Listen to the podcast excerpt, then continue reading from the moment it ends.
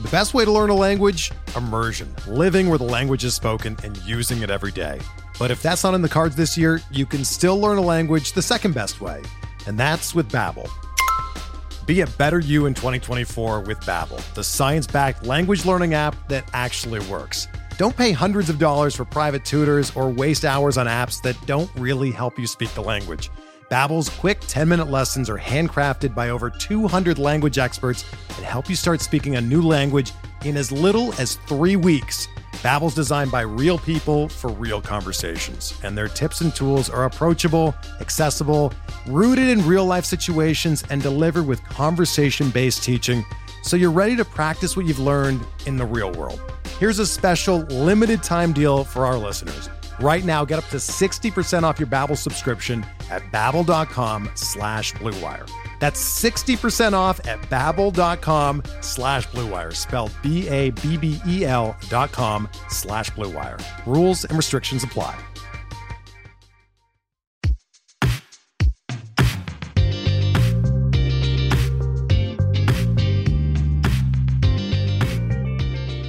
Welcome to Dugout Study Hall, a remedial course in baseball stats and part of the Pitcher List Podcast Network.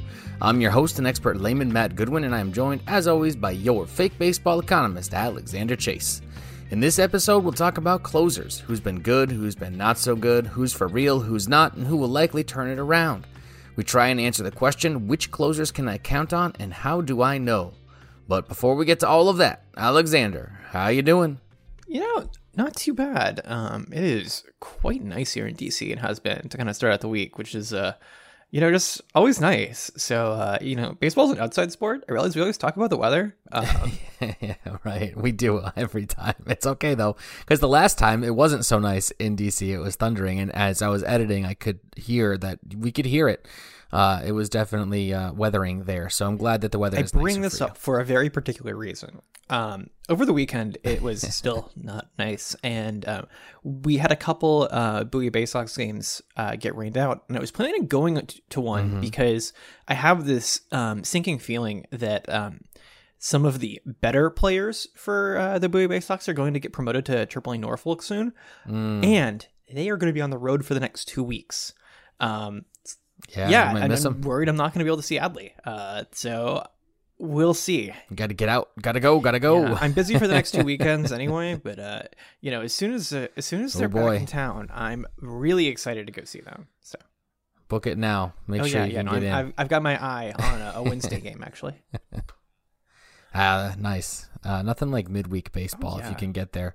Uh, I love those summertime games. Uh, very lucky as a teacher to be able to have that time in the summer to be able to go and um, there's just something special about about like I think a midweek game. It it brings me back to my my uh, adolescent days going to Paw Sox games as well.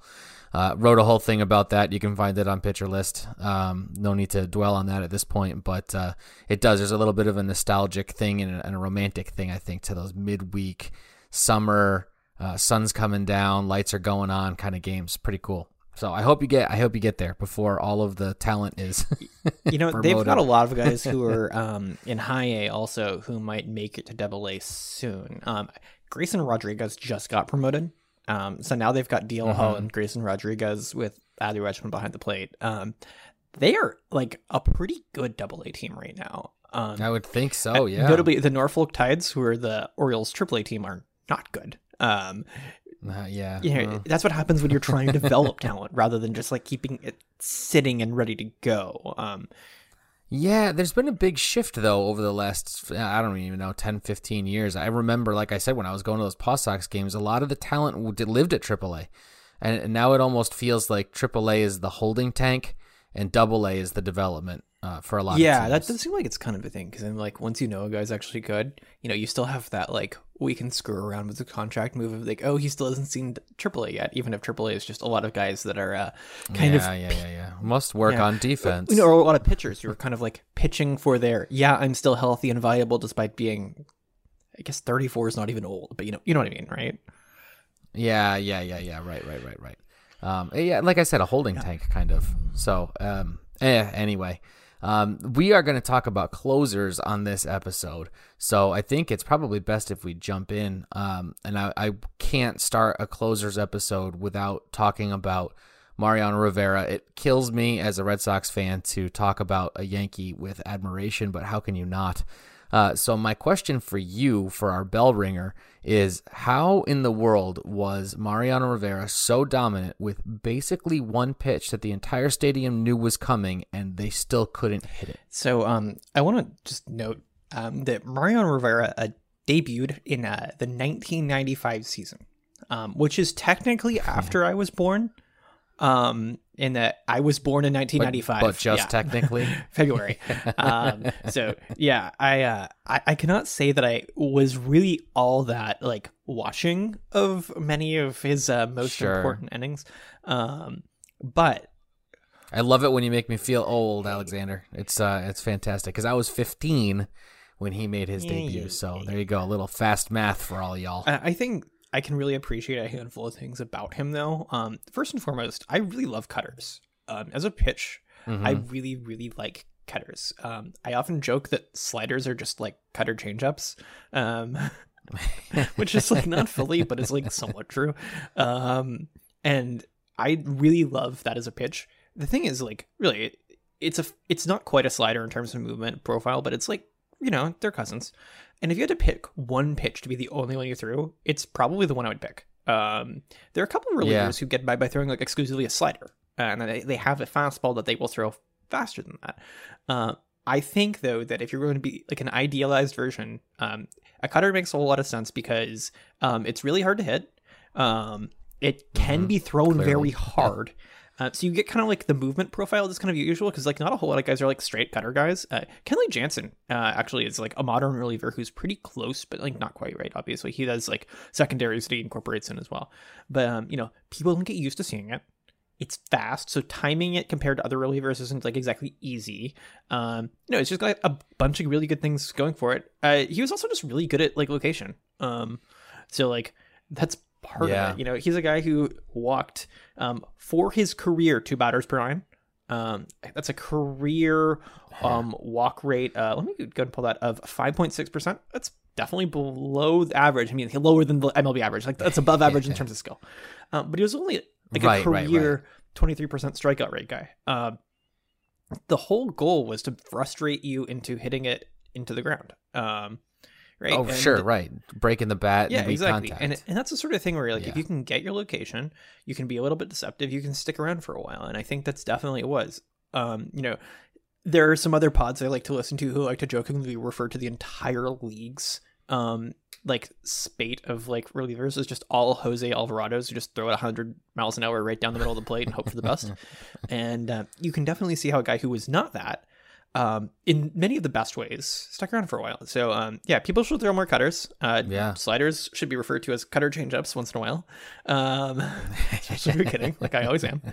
And um, yeah, you know, I did never rooted for the Yankees a single day in my life. Um, I never had an allegiance necessarily as a kid growing up in Dallas, but there was no part of me that just wanted to root for the Yankees because it felt good to be a winner. Because uh, um, the thing is, um, all the Yankees fan kids in my grade were really annoying. So you know, I learned early. Mm, yeah, it was a social yeah. thing. Oh, yeah. uh, I mean, uh, Rivera. I think um, you know, obviously a generational talent, uh, and maybe using him as as like the uh, the example for anything is a little silly. But definitely couldn't uh, start a closer episode and not uh, at least kind of mention him and, and acknowledge his unbelievable dominance.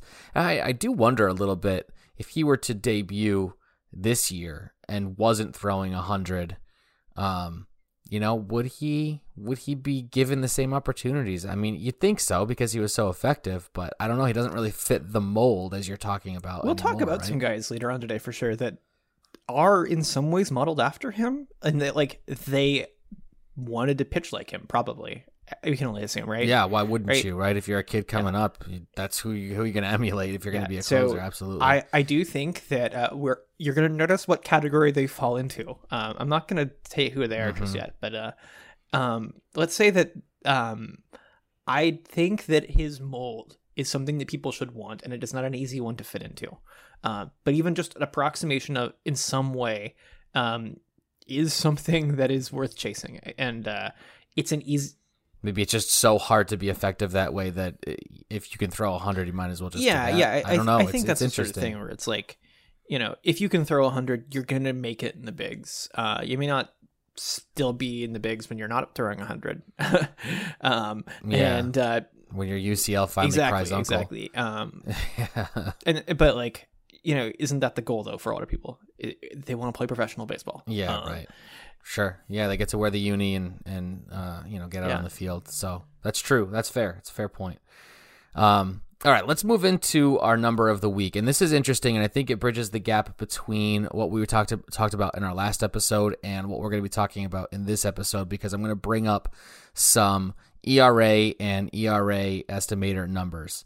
Um, I want to tell you the number is 2.05, and I found this to be really interesting. And I'm just going to let you kind of wax poetic a little bit about what this means or doesn't mean, or which elements you like and which you don't, and kind of re-explain the the construct of some of these these um, stats, just as kind of a refresher, uh, but also a segue into what it is that we're going to be talking about today. So Liam Hendricks, ERA, xERA, and xFIP are all exactly the same at 2.05 exactly the same as of the recording of this episode uh, tuesday night 8.33 eastern daylight savings time uh, all exactly the same so what does that mean and how does that factor into what he's doing on the Uh, field Matt, you're clearly cherry picking by leaving out his other estimators. Duh. um, there was one that didn't match yeah y- you have me wanting to pull this up, so I probably will. And, the, and Yeah. but obviously, the fact that you have, you know, like the stars aligning in this sort of way is meaningful in one particular way. Um, it means that they agree, um, and it that makes it Yeah. more and more unlikely that they um, are lying. Right. Um, basically, if you want to answer the question, has Liam Hen- Liam Hendricks been good? Um, the answer looks like yes. Liam Hendricks has been good. yeah right Um, I don't think that's shocking analysis to anyone. Um, I do like these tools for different reasons. So you brought up XFIP. Um, I don't like that one. Uh, I think we talked about this very, Right. very um, lightly, and I had someone like comment and like asked us if we were mean enough to XFIP. Um, so yes yeah, mr max thank you, Max, for that. Um, but yeah, the reason why XFIP, I'm gonna kind of like trash this first before I kind of like get into the other ones that I'm gonna like more and talk more about today is like, especially for relievers where like the samples are gonna be really small. You want to pick out the things that are absolutely the best at telling you about the future, um, while also giving you an accurate picture of the past. XFIP is not as good as its competitors at telling you about the future, while also not being very good at telling you about the past. Um, you know, basically, you just take Not yeah. super So we started last week with FIP, which is basically like how good is your ERA if the only things we know are home runs, strikeouts, and uh, walks. Um, and it's really good at Right. being accurate about how good you have been, uh, and then correcting for kind of like some of the noise. That's why we like FIP as a how good has this guy been, and then we can kind of tinker with it based on home park, etc., cetera, et cetera. XFIP takes that same idea, substitute home runs for fly balls, assumes constant home run to fly ball rate, which is wrong because some people get right um, just absolutely hammered harder than others, and some people give up fly balls on purpose. Right? If you're not giving up fly balls on purpose, then Right, you're gonna right. have a low um, fly ball rate. But you probably also, they, you do give them up, things might be bad. Whereas if you're giving up a lot of pop ups or kind of like it's technically a fly ball, but it's only about 250 feet pretty frequently.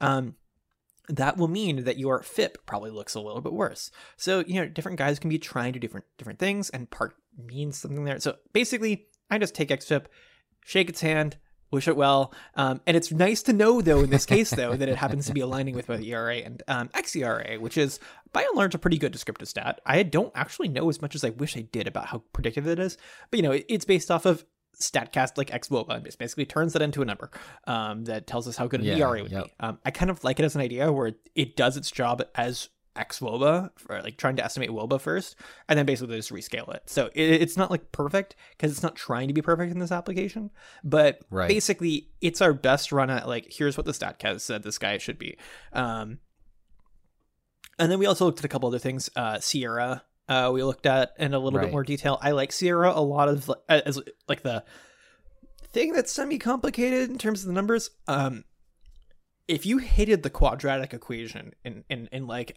algebra 2 i'm just going to say that like um that is um really simple compared to SIERA, which is kind of impossibly esoteric on purpose um, because it's really good at telling us about the future as non-statcast. It's not old. Like, come on, th- this thing is like still kind of like young enough that like it might want to have like a, a transformer theme, Transformers themed birthday party. Like SIERA is not that old or anything, right? Um, I like the context there. That's, that's helpful. um, but still, it, it's it's a stat that tries to like do more mathematically, which makes it a little bit harder to kind of like convince people of. Um, but it's pretty good about predictability. And basically, I like to say, if you're going to try to make a new ERA estimator, and your goal is to predict the future, you have to like to clear the bar for me to care. You got to better, be better than SIERA. Um, like if you Mm. can't clear that, then the idea you're starting with probably isn't strong enough, and you need to change things. and why why if you're not as good as something that already exists? Yeah, well- the, the community doesn't really need Well, it's it. not just right? that, but maybe it's like you've got something and like you just haven't like built it properly, but like the the, the logic is good, right? Um, I would say like Okay, SIERA is my like your logic being good has to at least get you over this hump. Um, and then maybe if you have like some weird denominators and stuff, like you could have a little more fuzz around the edges. But yeah. So to get back to the qu- question here that I think you asked, um, is Liam Hendricks good? Yes. Um, but I would care more about the fact that his XERA is good compared to other things. Um, see his I just thought it was fascinating that they were all the exact same number. I don't know if that Oh, happens normally or if it's sure not. because something else we're going to talk about here in a second is that relievers uh, have much smaller sample sample sizes um, compared to starters, and so maybe it's just a factor of, of that. I don't know, but I as a non um, numbers guy, as somebody who doesn't look at numbers and read them like a book, uh, I thought it was kind of interesting that all of those agreed with each other. Uh, not even like closely, like exactly. Um, I thought I don't know. for the permanent record, his two six two um FIP as of our recording, still good. Um, let me pull that SIERA. Uh, Yeah. Did you hear that Library of Congress? That's for the uh, permanent yeah, record. SIERA uh, one five two. Yeah, so um, I would say uh, Liam Hendricks probably still gonna be good tomorrow. Um, is my best guess. Yeah. Yeah, yeah, yeah, yeah. I, don't- I mean, again, I wasn't bringing it up to say like, oh, oh, I'm worried about him. I just thought it was absolutely fascinating that those numbers were all exact, especially after what we talked about last week and how we get to those numbers in different ways. For them to be exactly the same, I thought was, Mm-hmm. Oh you know, yeah, like I said, I'm, interesting. I'm just messing with you because it's fun. Of course, yeah. Why not? Why wouldn't you? Um, all right, let's let's get to our central question for this particular episode, which is we're gonna boil it down basically to this: Which closers can I count on, and how do I know? Um, not necessarily the easiest question to answer with uh, with certainty. Obviously, closers are, are difficult to nail down every single year in terms of who am I going to draft, who's going to have the job, who's going to keep the job. Uh, even the role itself has evolved and changed so much, even over the last five, ten years in baseball. Um, so it's it's hard to nail down, but we're gonna try, and by we I mean you. Uh, so I'm gonna start with this question. This question: Why would relievers, just to start, uh, not necessarily closers, but relievers in general, uh, what challenges do they present that we don't have when we're trying to analyze and evaluate starting pitchers? So one of the things about being a reliever um, is that you often get there. Uh, I mean, maybe it, maybe it's just pure stamina, but often like if you're a two pitch guy, you end up in the bullpen, right?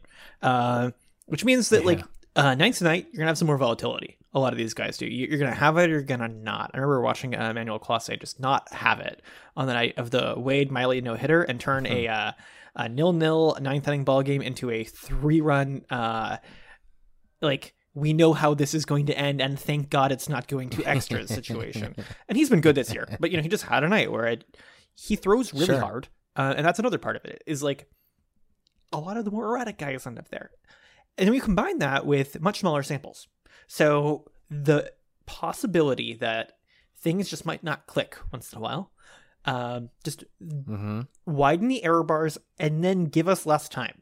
Um, so typically, if we're talking about like how long it takes to like start to trust pitcher stuff, like um, we're about to creep up on like 60 games here uh, within the next two days. Uh, Yep. So like end of this week or so this weekend, uh, we're gonna be able to get just a flood of think pieces and stuff about like you know the 60 game season. this season Yeah, compared to last, right? I'll be part Yeah. of it. Um, I love how you say it with disgust and then just jump in with both feet. yeah. oh, this is gross, and I'm gonna be part of it. Yeah, of course. Um, oh no, no, it's to be just so much content. I'm actually like, interested to see what everyone busts out. Um, but we're also going to see some dumb stuff. Sure, yeah. We say that though, like 60 innings was about enough time last year for us to start to believe Games. whether or not a starting pitcher was good or not. Like when we talk about like some of We're talking. We're games or innings. I just want to oh, clarify. uh, in terms of the, the the number of innings that starters were throwing last year, like we could okay, so sixty. no, not sixty, innings. not sixty innings, like um, sixty games worth of innings, whatever that is for like a starting pitcher. Which Uh, I okay, think, all right. So just we're just gonna make this very crystal same, clear since we both bounce back and forth, right? It's like sixty games worth of yeah, pitcher no, for innings. starters though, that turned out to be about sixty was the thing. Yeah, right. You know, Yeah, like, well, we were yeah, talking about 50 yeah. 60. We're You go every fifth day. You pitch about yeah, five yeah, innings. Yeah, yeah. there you have it. um, yeah, exactly. Like m- most starting pitchers are pitching somewhere between 150 and 180 innings in 162 games. Wow, that worked. Uh, Yeah, can't right, it. right, right. Um, but yeah, like we got like you know around 10 starts or so from a lot of guys, and it was about if they pitched the whole year, and they were like the same guy the whole year, then we could start to believe it. Remember, like we weren't sure at the end of last year if Corbin Burnes was legit or not. Uh, yeah. Turns Yeah, out, yes. So think about that. That number of innings, roughly 60 or so, is how many we would get from a reliever in a full season. We were getting like right. 15 to 22 ish innings from a lot of relievers last year. We are sitting Yeah. somewhere in that range still for a lot of guys. That even if you add last season to the first sixty games of this season, you're still not at a an actual full Yeah. baseball season. Liam Hendricks, in the past two seasons combined, through tonight, through rate the second, has uh, pitched 47.1 innings. Um, yeah. Now there are some reasons to trust in who he is, um, and we have seen a lot of kind of like the uh, the sausage getting made uh, through Codify's Twitter account actually because they love to show off how good a job they did with our boy. It is just night and day. Um, just just want to note here, like just because it's so so ridiculous. Uh, in 2018, and basically every year the year before that, you know, Liam Hendricks had a um, a K minus BB rate that topped out about 20, which is really good, by the way. But you know, he was getting 11 percent difference in uh, 2018. He was a guy who's like FIP or XFIP or whatever else, kind of like would wobble between like. And there were some seasons with like high fives. There were some seasons in the threes and twos, but he wasn't like truly who he is today. Yeah. Um, he's been like a two ERA or better guy for three seasons running now. We can kind of believe in that at this point, right? But it's taken a while. Um, there were still people heading into this draft season who were like, yeah, who knows? Maybe he'll suck at all, all of a sudden. There are some people last year when they're drafting who were like, yeah, it's one year and he sucked for a while. We have so many roadblocks to knowing whether or not we should care about whether a guy is good. And then there's just like the dumb roto stuff about like, is a guy going to be a closer and is he going to be good at closing and is he going to get opportunities and all of that just really frustrating stuff. Um, like I'm talking, Yeah. it's it's either frustrating by design and you like the randomness, or it's just frustrating and you hate it. Um, and I think that um, hopefully we get to actually talk about that a little bit more towards the end. But I just want to say either way, Sure. um, if you're playing in a roto league, um, there's just a lot of reasons why um, evaluating all this stuff is so difficult. Alex Fast has written plenty about how like we draft closers really poorly and we're really bad at evaluating value. Um, I Yeah. tend to draft in the way that he prescribes, even if I sometimes disagree with all of the methodology. Not or like pardon me, uh, like like Mhm. uh, not all of it. Pardon me. If I deal disagree with some of the methodology about how you'd measure that, Right. you know, right. because like at the end of the day, like we can make a couple exceptions for a handful of guys, right? Like, was there a closer that you really wanted to target in gra- drafts this year? Uh, no, because I hate Okay. I hate it. so I'm in that camp. I, I, I really like. I, I actually wound up with a bunch of um, really good closers in places, and maybe it's just because overall people are kind of fed up and they fell. You mean like Um, high but I- you value, know, like it- high ADP guys, but you still got them put? Yeah, yeah, yeah, like yeah. 150. Yeah, like the the Haders. okay. You know, I got Hader in a couple of places. Um, Jansen. You know, the uh, going into drafts, there was like maybe five guys that you could feel confident were going to have the role and probably keep it all year. So it was pretty slim pickings. I think a lot of people like went away from it, which is why I wound up with them. But normally, I don't target closers. I just take what I can get and try and be really active on Um, waivers. Yeah, I was um really into the way that Oakland had been managing their bullpen even before Hendricks' breakout. And I was just so Mm-hmm. excited, and I cannot even remember the name of the dude who I was spending like pick 125 on, who was supposed to be Oakland's closer.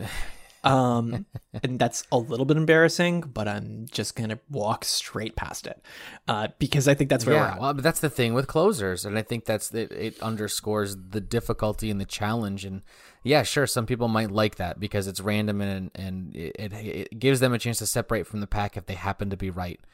But I hate it because it's it it just gives me stress when I'm trying to construct my team. How much do I want to invest in this spot? And if I completely ignore it, that's not great either. So. I don't know. It, it's part of the part of the deal. I get it. Uh, I'm not angry with it. I just I I um uh, it's not my favorite element. I don't like that that for steals either. I, I don't like steals for the exact same reason. Cool. So, with all in mind, um, we are still in a league are together, and we are in many leagues separately. We have to care about them. And I also will say, um, as a non-fantasy entity, I am super fascinated in um, relievers. Uh, I really like baseball players who exist in the extremes, right? Like the dudes who are league average in a lot of ways tend to be really disinteresting to me, even if they're like fascinating people. I like the dudes who are like doing something that's way out there, right? It's like there's a reason we like uh, Willians Astudillo. Um, there's a reason right, why yeah. I like Joey Gallo. Uh, those are very opposite people in terms of approach, right? We end up Sure. with a lot of that when we look at relievers' arsenals and their stats and everything else. Like there are no days, just a joy, right?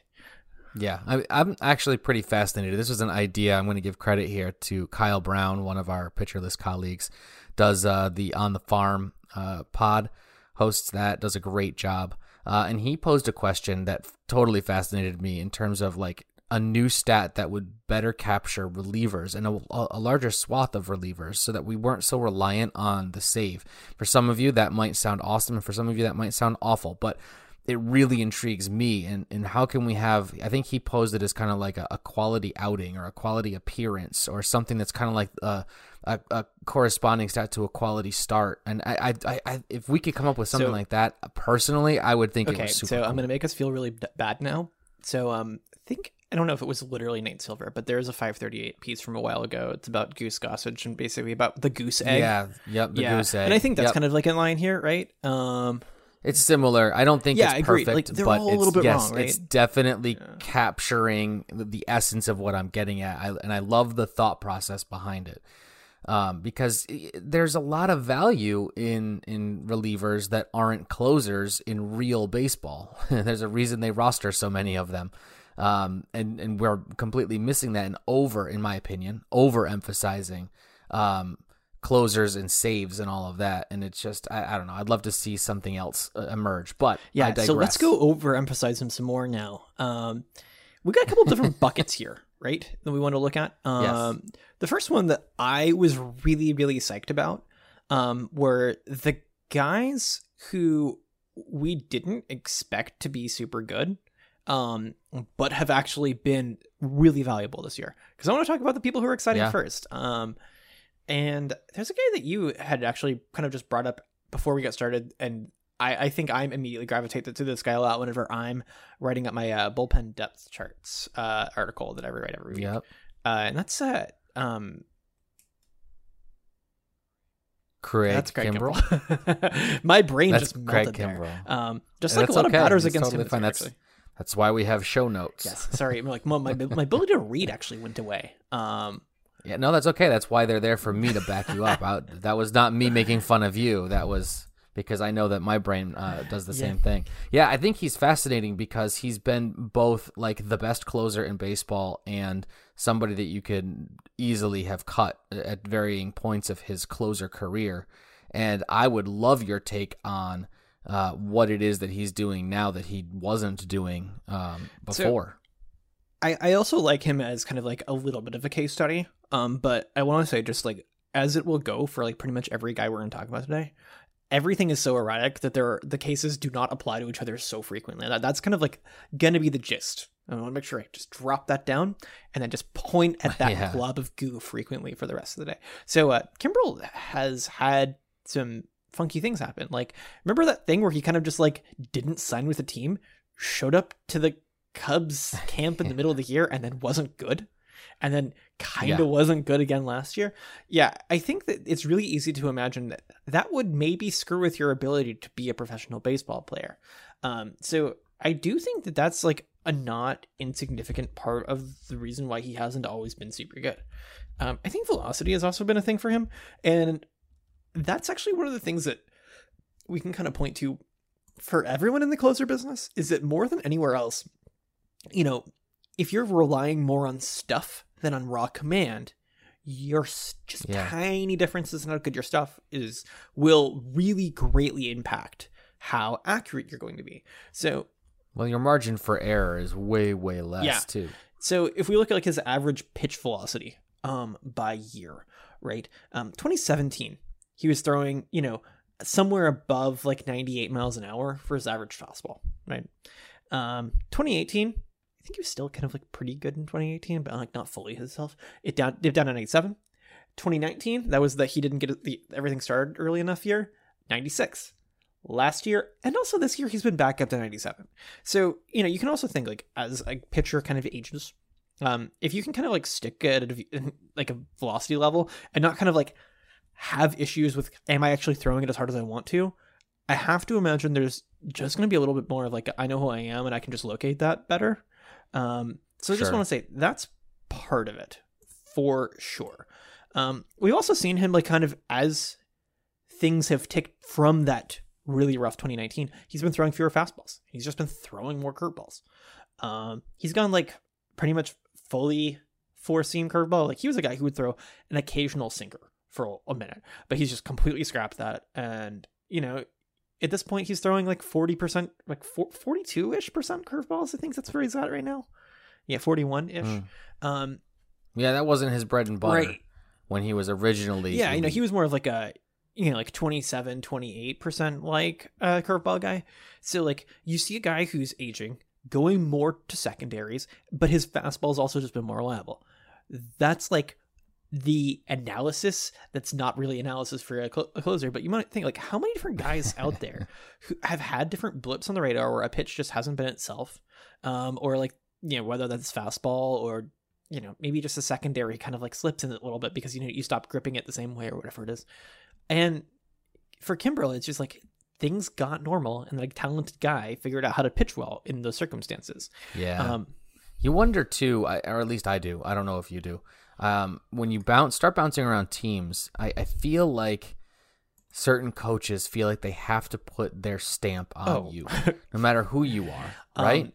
Um, and a little tweak here, a little arm angle there, a little mechanical blip here and there for somebody who is again making their money in the ninth, where um, there's less margin for error and mistakes are are amplified by a lot, and then that can get inside your head, right? I I, I do wonder if bouncing around team to team and, and somebody getting a hold of him and saying, no, I want you to do it this way, and that just didn't work. Has anything to do with it? I mean, maybe maybe Craig will will uh, come on the pod and let us know. But yeah, I um, hope so. in the absence of that, I can only I can only it's only conjecture, obviously, but uh, I do wonder how much of that tinkering kind of gets in the way of, of some of this stuff too. Now, I, I'm going to be like super self aware here. Um, I do think that there's definitely this like cultural thing among dudes who care about sports, and this occurs just as much for athletes as I'm sure it is for very non-athletes. Or you know, I I, I think you can occasionally slot some coaches into that role where like the most interesting thing that you can be is a person with an opinion who someone hasn't heard before, right? So this is why you end up with dudes who will really Yeah. loudly say things like, you know, um, Tom Brady sucks, or you know, like uh, Clayton Kershaw was never that good, right?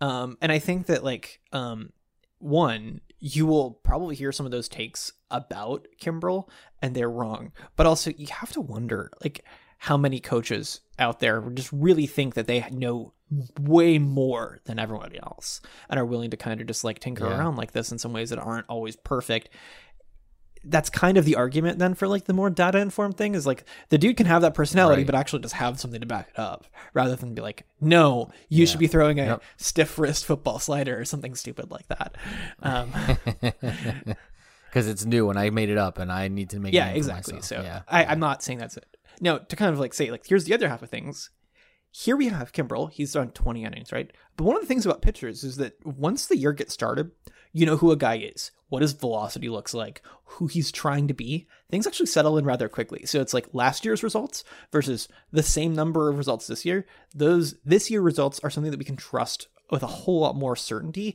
even though they're still not great, as long as you're mostly looking at the more predictive strikeout and walk driven stuff, and then just kind of like keeping an eye on the more contact focused stuff. And by any account Yeah. you're gonna look at, you know, Kimbrel has been really good this year. He's got I'm going to say this out loud and I'm not going to believe it. A 42.4% strikeout rate, which is his best since 2017 when he struck out 49.6% of batters with the boss. were, were you alive when that happened? Do you remember this? Uh, I was. Yeah. was the Yes. 2017 season good for the Red Sox? Wait, that was that was the Astros year, right? It was. I think it was the. they- they were Astros pretty good that year, I don't right? know. Couple of baseball guys not knowing baseball. Anyway, anyways, yeah, I just want to say like just really ridiculous is actually what I want to get back to here. But like he's getting back Yeah, to right. being like that. Like his 32.9% K minus BB right right now. Um like he obviously achieved that in 2017, but he's only topped that mark twice in his career. So like by that mark this is like on he's showing like the third best by year version of himself.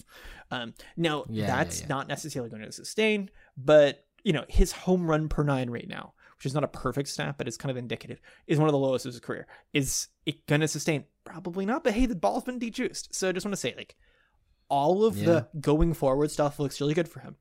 So he's a guy who has been good. He's made some changes we can believe in. All the narrative is there. The stats back up a sustainable version of success. And he's not just like succeeding strictly because, you know, he's gotten the ball to hit, be hit hard into a uh, right fielder's glove. So I want to say Yeah. Right. Right. Right. there right, is right, like right. the full picture of the sort of stuff that we would hope to do for for a closer, right? And you know, kind of the last piece of the puzzle is like, have the Cubs been good enough? Yeah, mostly. Um, Yeah, the, their division yeah. is not good. They have a winning record. The only thing they really don't have is a true ace. Um, I guess. Um, yep. Well, that's where you get into the difference between somebody who's really good and what kind of save Mhm. opportunities are they even Yeah. going to have, right? And and that's something that's way beyond that pitcher's control. Exactly. Um, talk a little bit about Mark Melancon, maybe like the shorter version, uh, before we get into the the opposite side of this particular coin. Um, what's up with Um, him? He's been exceptionally lucky in terms of opportunities, but the Padres are also really good. I want to say just a couple other weird things. The Padres offense hasn't been like stup- stupid outstanding all of the time, but they have a really good deep like pitching staff, right? They've tripped they've had a pretty good bullpen even though everyone's been hurt all year. So you may think like how are they winning their games? They're not always, though they are frequently, but they're they're, they're not always winning like 11 to 4 or something like that, right? So that version of being good also tends to lend itself to a few more what you would call save opportunities, even if some of them have been two or three run opportunity like saves. But they're Yeah, letting him yeah, yeah. pitch frequently. They're frequently getting opportunities. Um, he's been the only guy. Is he gonna get this many chances going forward? I'd say that there's a little bit of like luck, but he's also in like the ideal of all ideal circumstances. Uh, so I just want to say like that's the first thing. That's how you get to 17 saves um, through uh, they not even 60 like 55 games. Like the dude's Yeah, yeah, right. just been really, really lucky in that regard. Um, he's also been, by pretty much every measure, the Mariano version of or Rivera version of good. Who is Mark Melancon? He's a command cutter guy whose cutter command looks good right now. Um, wow, I can't believe you just used Mark Melancon and Mariano Rivera. they are the not same the same guy, sentence, non-ironically. Yeah, yeah. But you can see how someone who's trying to be that has a really good year where things have Right, as a mold, as a yeah, model. Yeah, yeah. I, I, let's see if he can do it for 20 more years, right? Yeah, right, exactly. 20 years. I don't even know how old he'd be don't at that don't point. make but... me answer that question. Um, but yeah, no, he's been really, really exceptional at inducing weak contact. He's been um, for a guy who like also tends to kind of like limit locks and all that. Gets a actually a fair number of strikeouts. It's not like an exceptional, but for a guy who gets like mid 20 strikeouts, um, his like 50% or so of balls being like weakly hit. Like I'm talking like hard hit rate on Statcast, but like let's take it under 95 out of PAs. He's gonna like half of his batters faced are, are turning their opportunity into just like a ground out, or not necessarily a ground out, but you know what I mean, right? Like a, weak hit ball Mm. right, in right, play. yeah. Um, and that's really good. He's doing like the combination of strikeouts and weeks it If really high. yeah, if it's a repeatable skill rather than just Yeah. dumb luck, that's then that's the yeah, exactly. Right? And he's he's shown that a little bit before. His pitch mix would tell us that he needs to be doing that correctly, right? If you're throwing the hit them into the ground weekly pitches, that's happening. So, yeah, um, I would say like, is he going to be the greatest closer of all time? Uh, no, but um, I would say I'm, I'm not like looking to trade high immediately on him because he's probably still going to be one of the five best fantasy closers in baseball for the rest of the year by virtue of playing for the San Diego Padres and pitching reasonably well.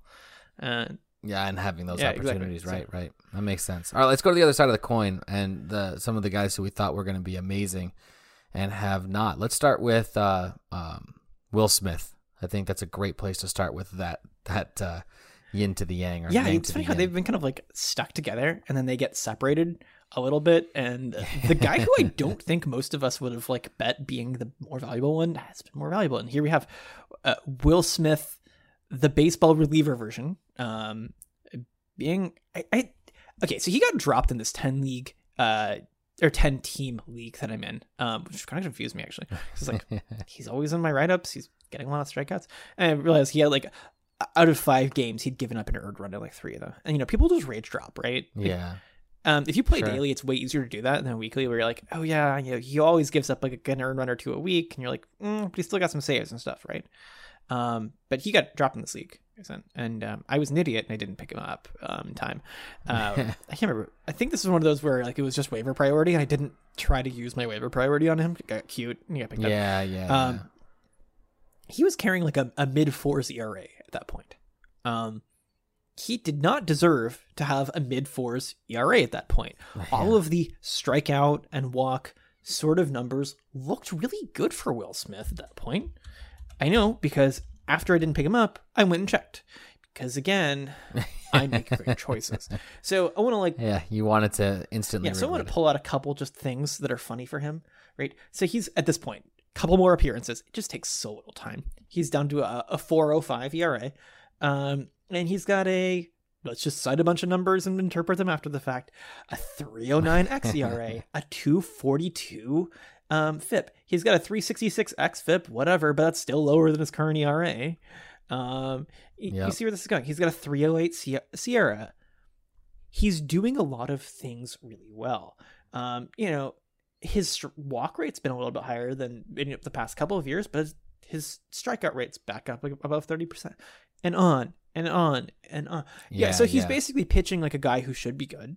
His estimators show that he could should have been good, and a couple of balls have. Uh, I think it's really just kind of like a matter of like he's had some blowups, right? Uh, rather than being consistently a guy who just gives up solo shots, he's had like a couple of days where things have just gone sour, or some funky things have happened on some weakly hit balls, and that'll give you Yeah, for a couple days at a time an ERA in the mid fours and make you feel bad.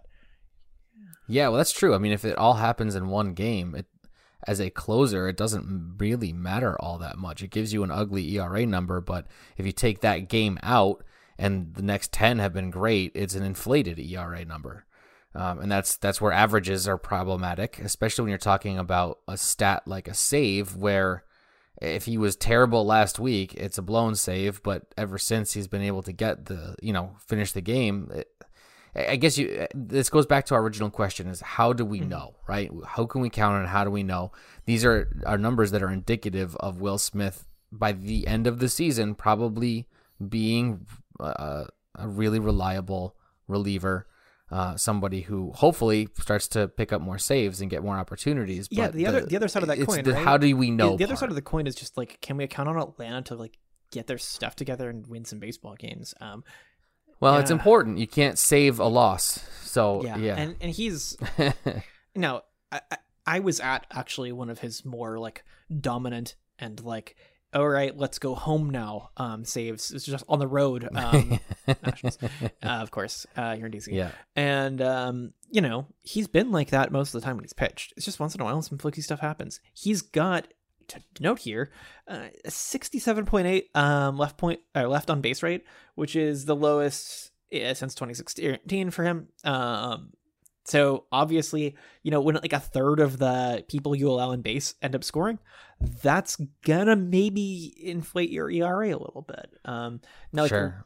But is that sustainable? Uh, sustainable is the wrong word. But is that what's the most likely outcome that it stays That it or that up to the high in being influenced right? by Yeah. a fluke? Yeah. right. So like I will say though, if you want to like if you were trying to look back on his past couple years, there's been some really funny things that have happened just by virtue of like small samples. So he pitched 16 innings last year. He had a 100% left on base rate. that's probably yeah, gonna regress. exactly. Yeah. So yeah, he had a four a four five ERA last year uh, because he had a lot of balls leave the yard. Um, he had a 3.94 home run per yard nine last year.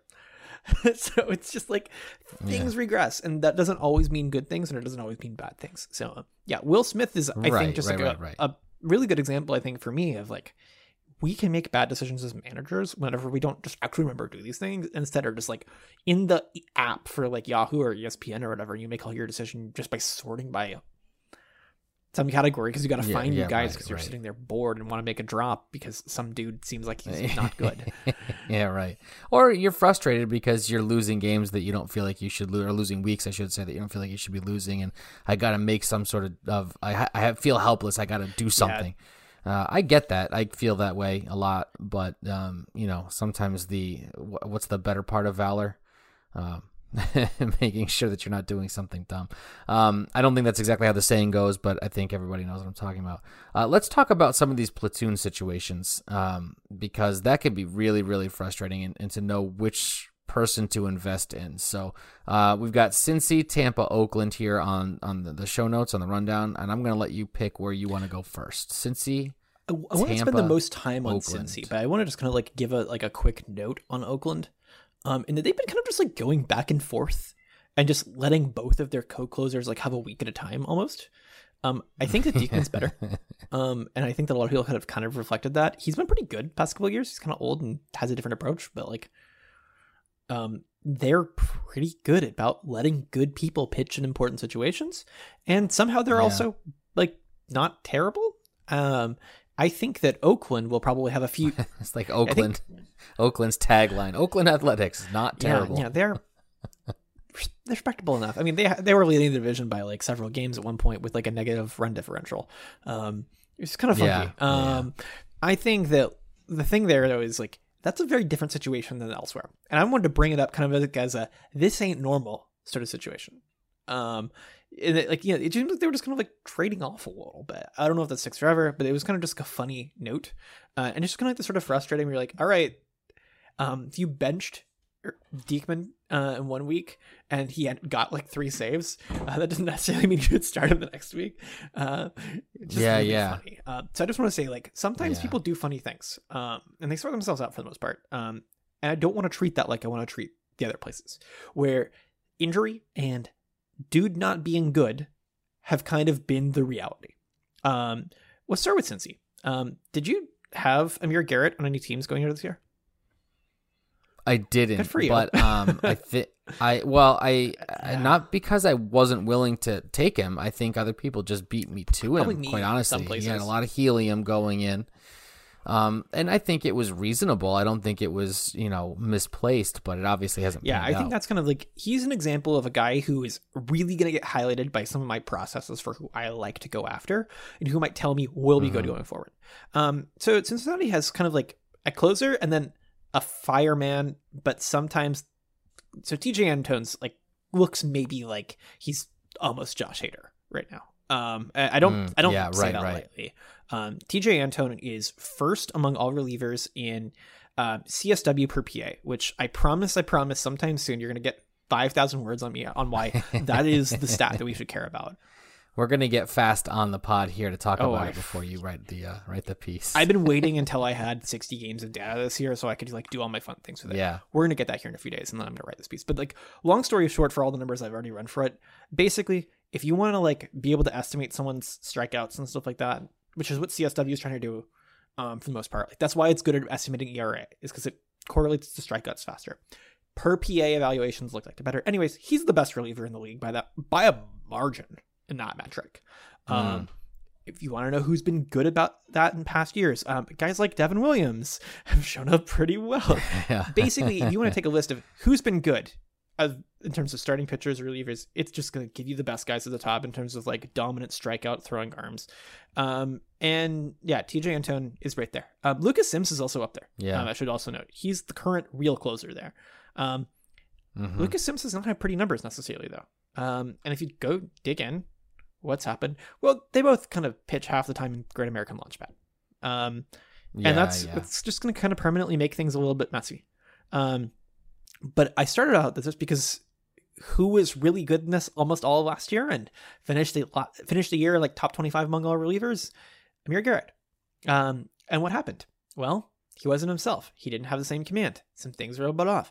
I, he's also a guy who I think gives it all emotionally every time he pitches. So I think that like maybe there are some days where that um reflects itself in terms of just like having it and being willing to just absolutely go for a humiliation strikeout in some bad ways.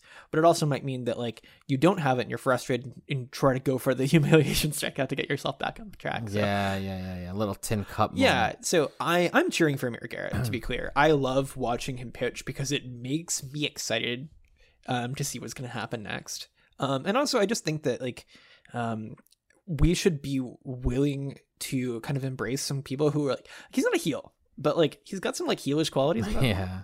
You He know, does. It's, it's cool. Yep. It's fun. Um It's yeah. It doesn't. It doesn't give you like it the. does not help the, my um, ERAs, by the way, my ratios. the- no, no, it definitely doesn't. Who am I thinking of? He's not uh, uh Puig. You know, somebody like that. It's it takes it too far. But so he's got a little bit of that in him. But it's almost like respectable, like a like a it. it it's interesting because you can you can appreciate how much. well, yeah, it's like on-field passion and like I think the disrespect is like a really good thing sometimes in sports where it's like uh it's like as a fuel and as like a you know like I want to embarrass you, I want to humiliate you, I want to beat you really badly. I think that fuels great sports moments. I don't think that he's got any of like those sort of like off the field heel qualities that make someone like genuinely Right. unlikable. So like it's like we're kind of getting into some weird like non-baseball things about him.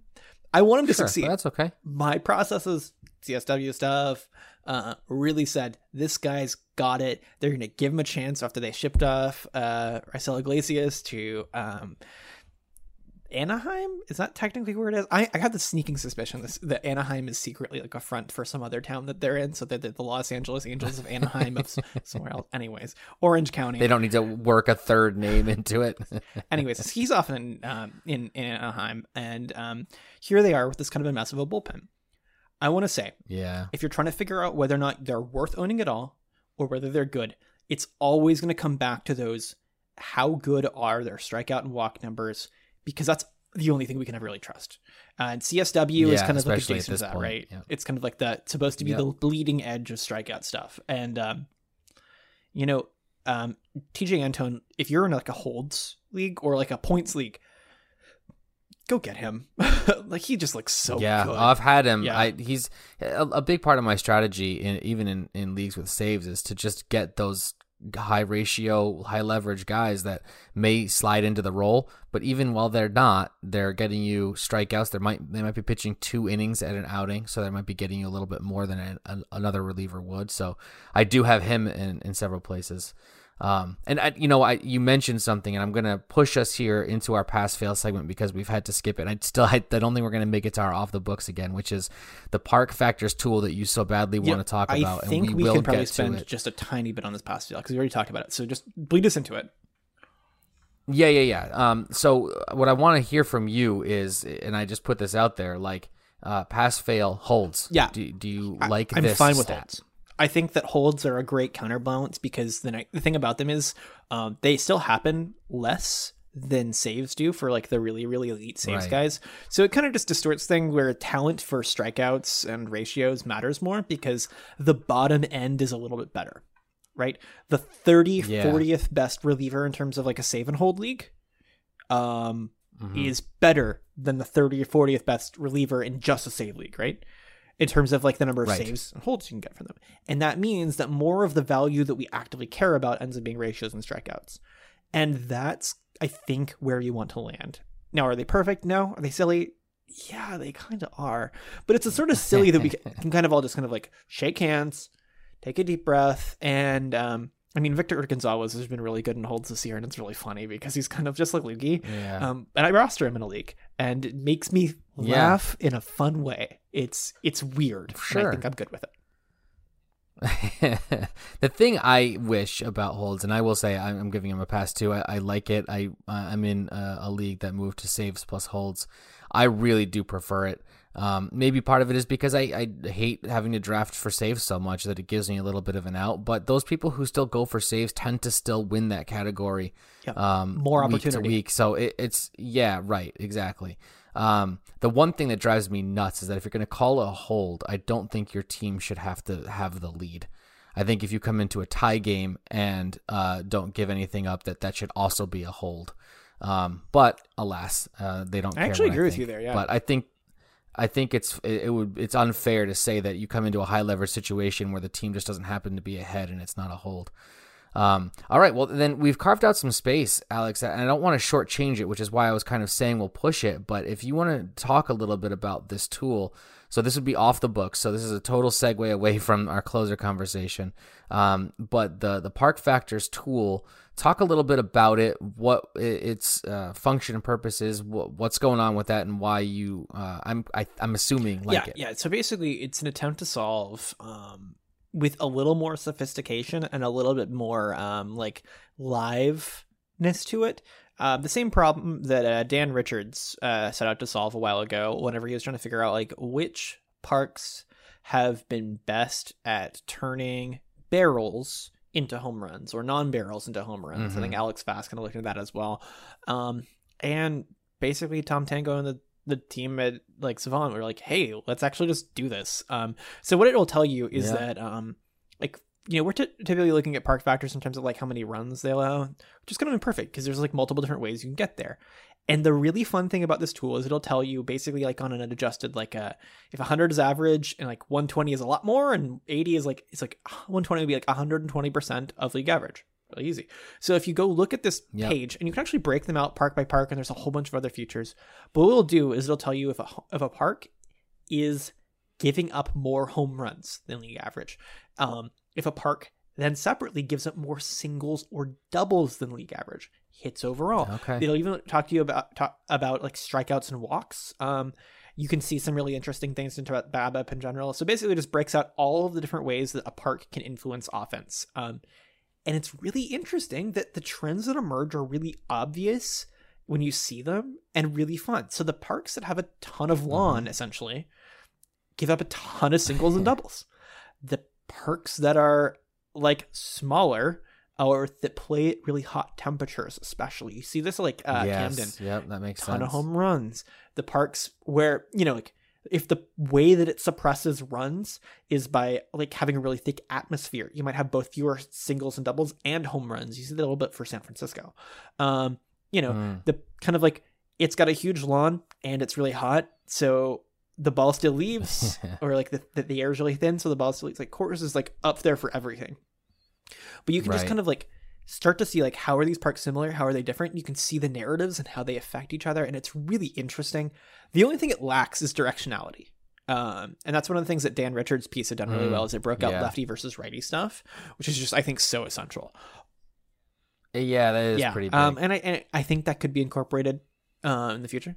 Um, so I'm not leaving that out, but I just want to say they, they got all the data. They did a really good job of cleaning it up and displaying it in some really really cool ways, and I plan on citing it um, whenever we want to talk about you know like guys who end up getting traded later on this year inevitably um, because it's Yeah, just a really okay. really good Yeah, tool yeah, for yeah. that. It'll tell you exactly what you can kind of expect in terms of like the broad stuff. I think especially for pitchers, um, we can kind of get a feel for like if, if a guy's like a fly ball pitcher and he's moving from you know Yeah, right, right. So we did a Park Factors episode, and this is a tool that has emerged since we did that Mhm, mhm. episode. kind of like Yeah, so, almost a um, response new. if you will not quite my never that. yeah, that would be amazing. Uh, we heard that episode that Matt and Alex did, and now we have to come out with this tool.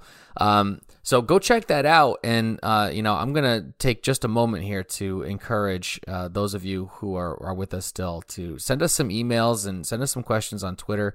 We'd love to be able to do kind of a mailbag and, and go back over some things that we've talked about in the past and uh, see how things that we've said before have panned out. Uh, so please do uh, send send us those comments, those questions. Um, that's gonna bring us to the end of this episode. Um, uh, anything else you want to add here, Alex, before we uh, we sign off? Um, I think the only thing that I really truly want to add um, is that it's been really really fun to see who like 60 games in has been doing really well and just like as we're starting Mhm. to like really get a feel for like we can believe it the number of guys who have been just doing really well this year and it's been fun to track has been really high and i want to say like as we're um one 2020 season worth of baseball done or so it's been a good short season so far and i've enjoyed it Yeah, it, it has. It's not been uh, exactly as we expected, um, and, and it's been different, but that does make it engaging. Makes it frustrating sometimes, but it does make it engaging for sure. Uh, we're here, like, ready to debate here in the future, like, uh, Shohei Ohtani and Vladimir Guerrero Jr. for, for like AL MVP. That's. I realize that part Yeah. of that is that Mike Trout isn't playing baseball right now, but part of it is that they've been really yeah, good. that's that's true. Um, They've been really good. I, I would. I actually want to hear the the the uh, arguments for Shohei Ohtani winning MVP and Cy gonna give him Young, Cy Young independently. but- independently. That would be fantastic if we can get there. Not because he's been such a dominant pitcher, he deserves both, but because as a hitter he deserves the MVP, and as a pitcher he deserves the Cy that Young. would be a, that would be a fantastic world, I hope we can get ourselves there. All right. Well, thank you so much at home for joining us, for listening. Alex, thanks for being a part of this one as always. And if you could go ahead and let the people at home know where they could find us. Well, they can find you on Twitter at the corked Matt. I'm on Twitter at chase underscore rate. And most importantly, you can find our podcast on Twitter at Dugout Study Hall, where you can send us some questions. Please be sure to subscribe to the Pitcher List podcast feed if you haven't done that already. Leave us a good review if you can be so kind. And if you're not already, please consider becoming a PL Plus member so that you can harass us on the PL Discord. And that's it for me. All right. Well, thanks for listening, everybody, and we'll catch you next time.